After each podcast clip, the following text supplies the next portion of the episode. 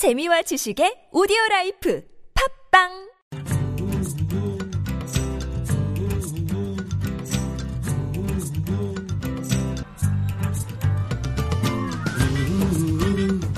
슈베디의 만프통신. 안녕하세요. 슈베디 야그라즈입니다. 소셜미디어에서 우물정자를 부를 때 해시태그라고 부릅니다. 게시물을 분류와 검색을 용이하도록 만든 것인데요 요즘 우물정자 BBBP Daughters Week라는 해시태그가 소셜미디어를 달구고 있습니다 BBBP는 बेटी बचाओ, बेटी पढ़ाओ의 머릿글자만 모아둔 것인데요. 딸을 살리세요, 딸을 가르치세요 라는 의미입니다. 인도가 딸의 날로 기념하는 8월 11일 맞아 인도 정부가 대대적으로 펼치는 캠페인인데요. 여성 3대의 사진. 흥미롭게 보이기도 하지만 이 캠페인의 이면에 단지 여성이라는 이유만으로 인권뿐 아니라 목숨까지 위협받는 인도 사회의 완고한 남성 중심주의적 정통과 여성 폄하 풍조를 바꾸려는 인도 여성들의 처절한 희망이 담긴 것입니다. 해시태그를 단 BBBP Dr. Swix 등의 캠페인을 통해 여성 폄하와 학대가 점자 사라지기를 바랍니다. 이번 주 만푸통신 결혼 이주 여성 여성 결혼 이민자라는 명칭 대신 결혼 이주민라는 가치 중립적인 명칭을 쓰자며 다문화 시대 수수 집단의 명칭을 국가학적 관점에서 분석한 논문이 찾아 만나봅니다. 태국으로 띄우는 마이그랜트리랑과 캄보디아 통신원 또 연결해봅니다. 먼저 광고 듣고 시작하겠습니다.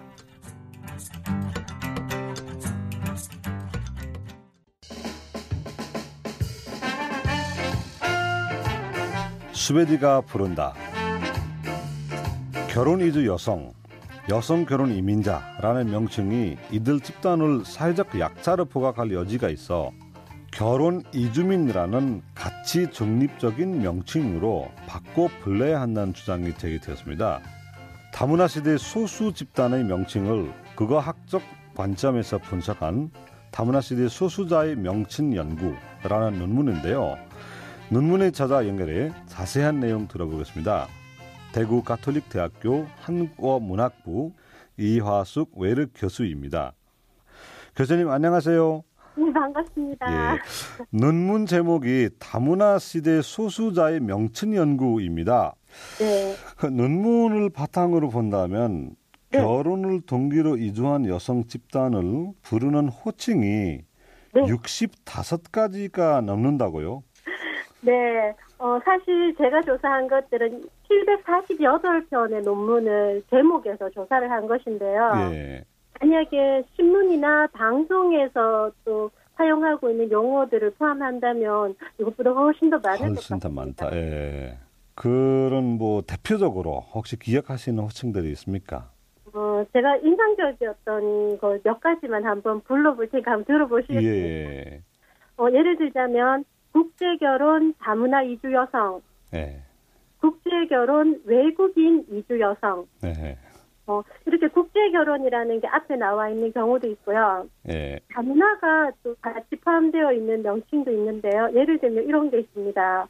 다문화 가정, 여성 결혼 이민자. 아.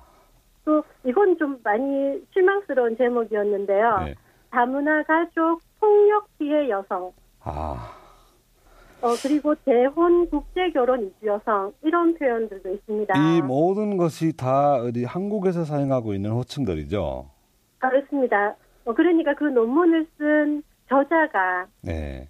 그 논문의 대상이 되는 사람들의 특징 중에서 가장 두드러진다라고 스스로 자각하는 것들을 결합해서 그 명칭을 만든 것이죠. 예.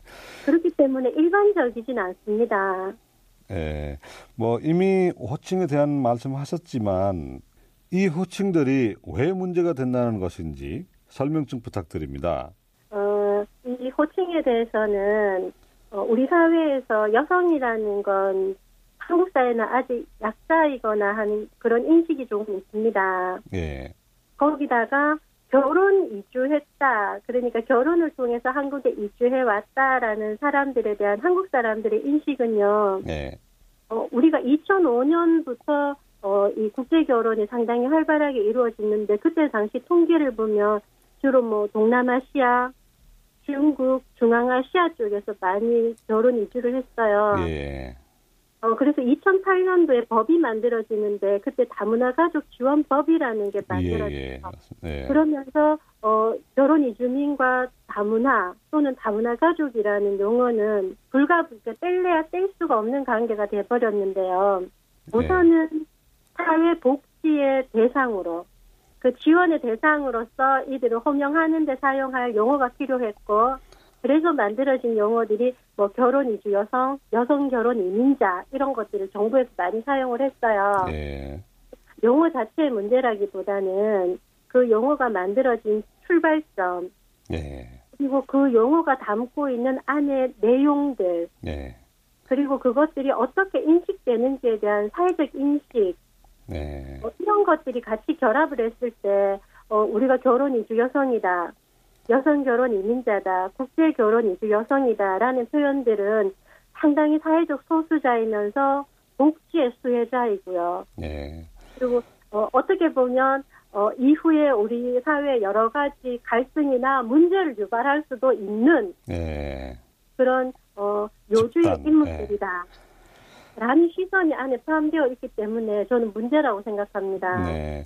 가장 많이 쓰고 있는 것이 결혼 이주 여성, 여성 결혼 이민자라는 말씀인데요. 맞습니다. 그- 이 호칭들을 결혼 이주민이라고 이제 바꿔 써야 한다는 주장이시죠? 네. 근데 그거에 대해 인식이 바뀔 수 있을까요? 제가 생각할 때는 우리가 언어 표현이 사람들의 인식을 바꾸는데 상당한 기여를 한다고 생각을 하거든요. 물론 그 반대의 경우도 있습니다만. 네. 그래서 어 우리가 너무 여성이다라는 걸 부각하는 건 어, 좀 반성을 해야 될 부분인 것 같습니다. 예. 네. 그리고 사실 국제 결혼을 한 남성분들도 많지 않습니까? 그렇죠. 예. 근데 왜 어, 소수이긴 하지만 그분들을 배제하고 여성이라는 측면, 특히 결혼을 통해서 이주한 사람들이 모두 여성인 것처럼 네. 부각되는 것도 좀 반성을 해야 될 것 같아요. 그래서 좀 가치 중립적인 것 네네. 그리고 어, 여성 결혼 이민자 이런 표현을 우리나라에서 사용하고 있어요. 그래서 결혼 이주자라는 표현은 국제적으로도 널리 쓰이고 있습니다. 네. 그래서 어, 우선은 어, 어떤 그 가치가 좀 중립적이라는 의미에서 결혼 이주자라는 용어를 제가 제안을 했는 거고요. 예. 네. 그리고 그런 용어들을 사용하다가 보면 어느 정도 어, 우리의 인식도 어, 따라 바뀌지 않을까 하는 기대도 있습니다. 네. 그 이것 말고도 다문화라는 단어 때문에 이런 고민하셨었는데 네, 이 단어도 바꿔야 된다고 주장하시잖아요. 네. 네. 그런 이유는 이미 말씀하셨지만 그런 네. 대안할 만한 단어가 있을까요? 음, 사실은 다문화라는 용어는 가족이라는 것과 같이 사용이 돼요. 통상은 우리가 문화 다양성 같은 걸 지칭할 때 다문화라는 용어를 객관적으로 사용을 했었는데 지금 한국 사회에서 다문화는 그 일반적인 의미는 많이 좀 사라진 것 같습니다. 예, 예. 네, 그래서 어 제가 초등학교나 중학교에 그런 교육을 갈 때 학생들이 다문화라면 뭐가 떠올라라고 물어보면 네네. 첫 번째가 동남아요, 돈이 없어요, 아저씨가 나이가 많아요. 네. 뭐 그런 표현들을 많이 사용하는데 이미 어린아이들조차도 다문화에 대한 어떤 고정관념을 가지고 있다는 거죠. 네네. 그래서 어, 사실 당사자분들 있죠. 결혼해서 오신 분들은 어떻게 안 불리는 걸 가장 원하세요. 여러 가지 이주의 경로들을 모두 포함할 수 있는 게 지금 말씀드린 것처럼 이주민이거든요. 제 생각에는 그렇습니다. 예. 그래서 어, 다문화 가족은 이주민 가족으로 부르면 더 좋을 것 같고요. 네. 어, 예를 들자면 다문화 가정 청소년이라든지 다문화 가정 아동은 이미 이주 배경 아동 청소년으로 부르기로 약속이 되어 있어요. 네. 네, 그래서 어, 어떤 문화적인 배경을 가지고 사람을 호명하는 것은 우리 사회가 하지 말았으면 좋겠다 하는 부분이 있습니다. 예. 지금까지 대구 가톨릭 대학교 한국어 문화학부 이화숙 웨르케스였습니다. 감사합니다. 네, 수고하셨습니다.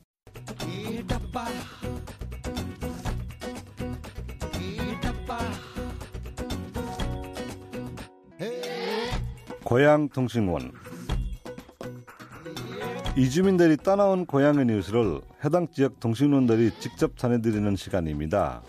오늘은 캄보디아 현지 통신원 정인술 씨입니다. 안녕하세요. 예, 안녕하세요. 휴가를 맞아 한국에 다녀가셨다고 들었습니다. 요즘 날씨 한국과 캄보디아 어디가 더 건드기 나왔습니까? 저는 캄보디아의 더위에서 1년 내내 단련돼서 그런지 한국 별로 덥다고 느껴지진 않았습니다. 아, 한국이 별로 덥다고 느끼지 않았어요. 네. 아, 제가 네팔에서 왔는데요. 20년에 이런 거 처음 경험했습니다. 그러세요. 저 아무래도 캄보디아가 더 더운 것 같아요. 아, 캄보디아 소식 듣다 보니 앙코라트 입장료를 올린다고요?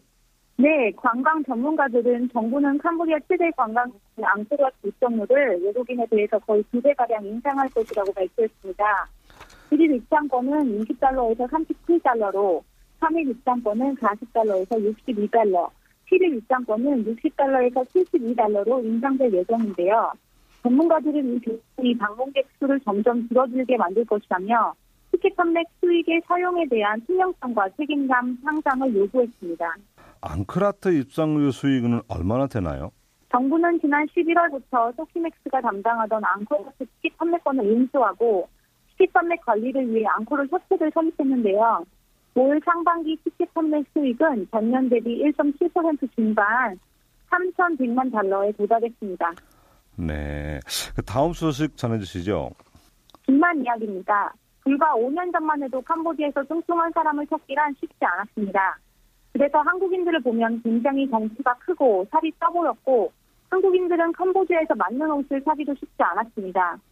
하지만 최근 들어 패스트푸드점들이 많이 생기고 캄보디아 사람들의 식습관이 서구화되고 밤늦게까지 비비큐와 맥주를 마시는 문화가 생겨나면서 남자 여자 할 것 없이 점점 살이 찌고 있습니다. 그러면서 사람들은 날씬하고 멋진 몸매를 존경하기 시작하며 다이어트를 하는 사람들이 많아졌습니다. 전에는 저녁 시간에 어디 나가서 운동을 하는 것이 이상한 일이었지만 이제는 퇴근 후에 1시간 정도 땀을 빼면서 건강을 위해 운동하는 습관을 가진 사람들이 생겨나고 있습니다. 그런가요? 헬스장이 비싸진 않을까요? 에어컨이 갖추어진 헬스장은 월 40달러 정도 하면서 한국 헬스장 수준의 가격을 보이지만 길거리에 있는 평범한 캄보디아 헬스클럽은 하루 입장료 1,500미엘로 매우 저렴합니다. 하지만 러닝머신이나 다른 특수한 운동기계를 사용하려면 몇 분당 1,000리엘씩 추가 금액을 내야 합니다. 천 리에는 한국 돈으로 얼마 정도 됩니까? 약 250원입니다. 헬스 클럽과 더불어 프놈펜 외곽을 중심으로 실내외 축구장도 많이 생기고 있습니다. 축구장은 다랑발이라는 이름으로 불리는데요. 보통 1시간에 18달러에서 22달러씩 렌트비를 내고 축구를 즐길 수 있습니다. 네. 취미 축구는 보통 내기를 많이 하는데 캄보디아는 그렇지 않은가요? 사정은 비슷합니다. 보통 친한 친구나 직장 동료들과 축구 경기를 하는데 주로 지는 팀이 물가가 축구장 렌트비를 냅니다. 역시. 그런데 축구장 물값은 얼마나 되나요? 한 병에 약 500원 정도입니다. 살을 째기 위한 운동이던 건강을 위한 운동이던 캄보디아 사람들 사이에 열심히 운동을 하는 문화가 생겨난 것은 좋은 일인 것 같습니다. 네. 웰빙의 시대잖아요. 오늘 소식 여기까지 듣겠습니다. 고맙습니다. 네, 지금까지 캄보디아 통신원 정인솔이었습니다.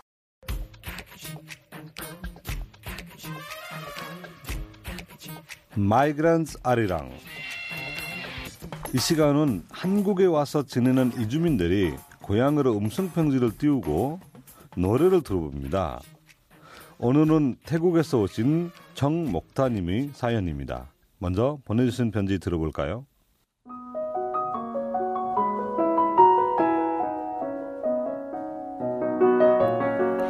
신우 정용숙님께 낯선 땅에 와서 아무것도 잘 모르는 나를 신경 써주고 여러 가지로 도와주셔서 늘 고맙습니다. 신우도 생활이 바쁜데 우리 가족이 힘들 때마다 전화만 하면 싫은 소리도 없이 바로바로 바로 해결해줘서 얼마나 고마운지 몰라요.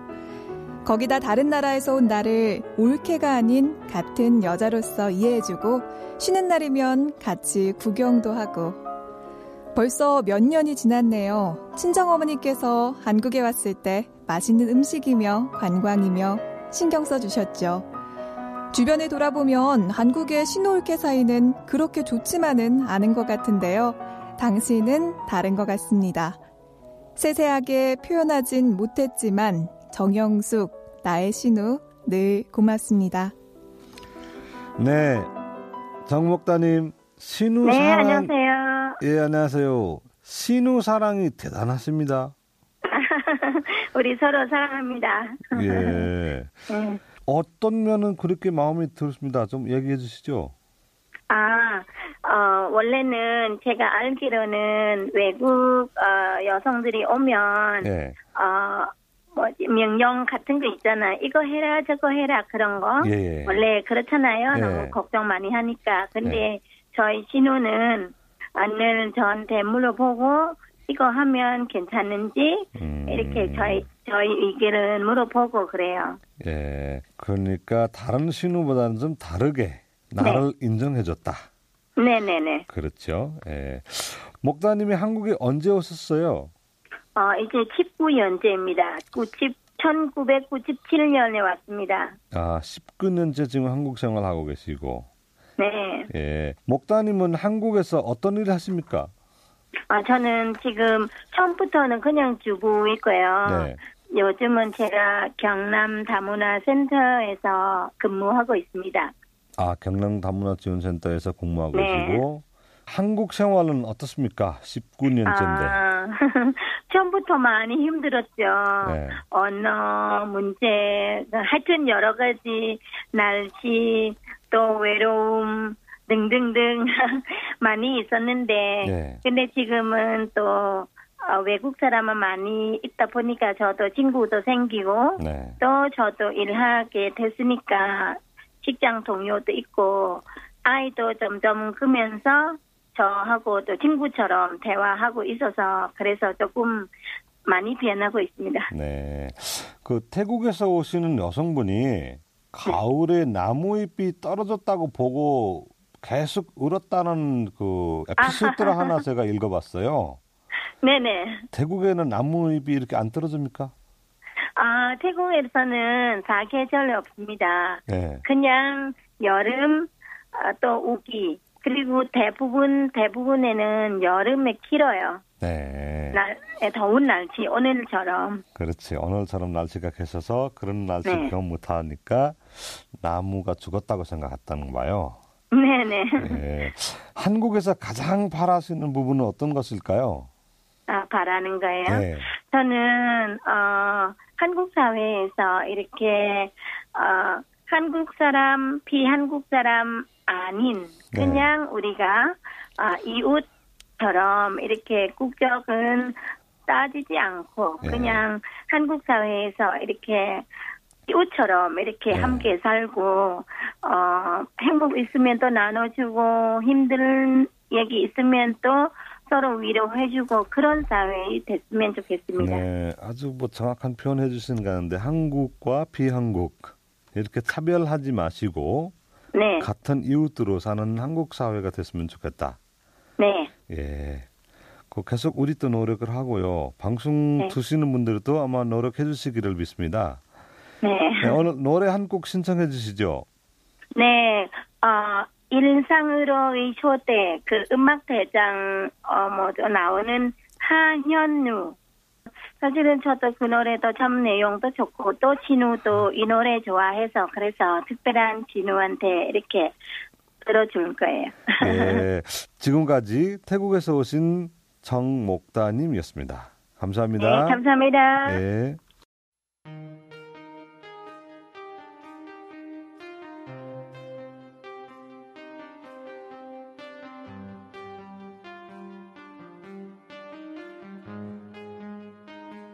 산책을 하고 차를 마시고 책을 보고 생각에 잠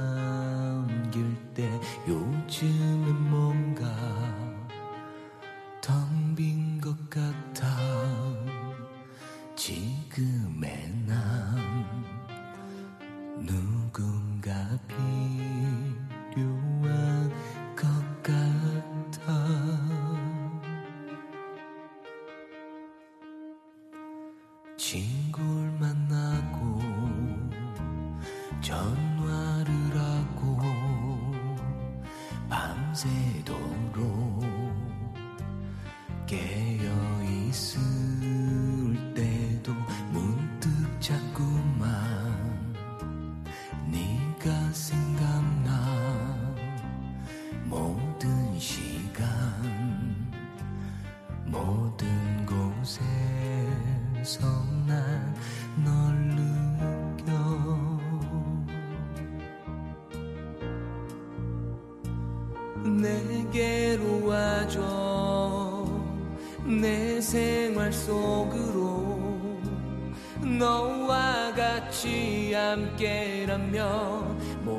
새로울 거야. 매일 똑같은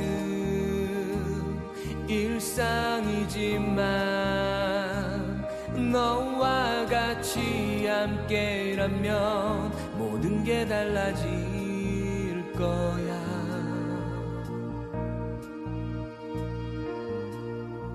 난 내가 말할 때 귀 기울이는 너의 표정이 좋아 내 말이라면 어떤 거짓 허풍도 믿을 것 같은 그런 진지한 얼굴. 네가 날 볼 때마다 난 내 안에서 설명할 수 없는 기운이 느껴져. 네가 날 믿는 동안엔 어떤 일도 해낼 수 있을 것 같은 기분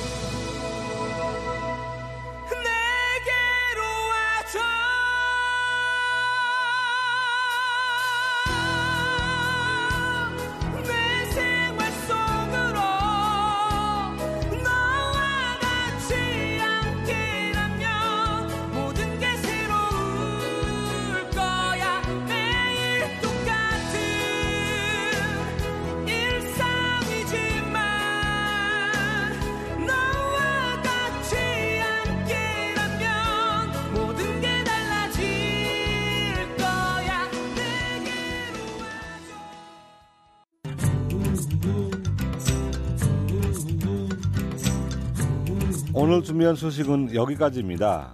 세계 어디서든 사람의 차별과 성별의 차별은 사라지기를 바라면서 인사드립니다. 다음 주까지 모두 모두 평등한 시간 보내세요.